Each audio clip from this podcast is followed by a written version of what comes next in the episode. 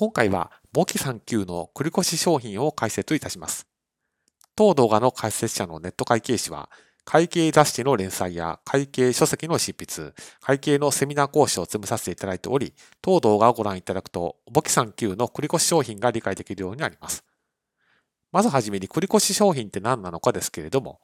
期末の時点でまだ売れていない商品、これを繰越商品というふうに言います。では、じゃあ、繰越商品という制度、仕組みをなぜ簿記では採用しているのかというと、こういう理由があります。まず、大前提として、損益計算書で、いくらの値段のものをいくらで売ったのか、結果、いくらの利益が発生したのかっていうのを表示をしたいというのが大前提としてあります。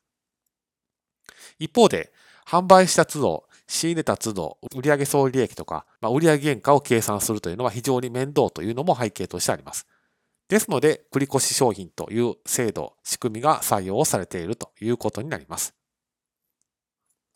では、どんな仕組みなのかをこちらで解説をいたします。これまでの動画で紹介を差し上げていますけれども、簿記の1年間はまず日常の処理、日々の処理をして、決算整理仕分けというのを決算のタイミングでするというふうになっていました。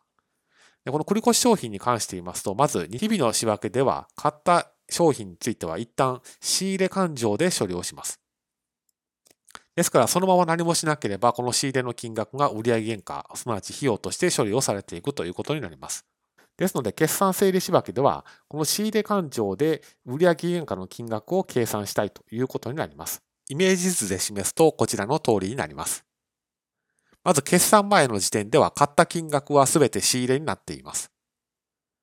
で、この後、決算整理をした後は、この機種の金額を当期の仕入れの金額に足して、期末の金額をこの合計の金額から減らすと、マイナスをするという作業をして、結果、差額が売上原価ですよというような処理をします。これによって仕入れ勘定のところで売上原価220円っていうのは表現することができ、売上との差額が利益ということになります。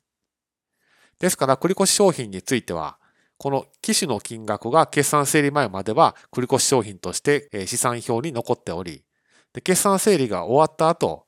この繰越商品の勘定には期末の30の数字が入ってくるということになります。ですので、当動画で押さえておいていただきたいのは、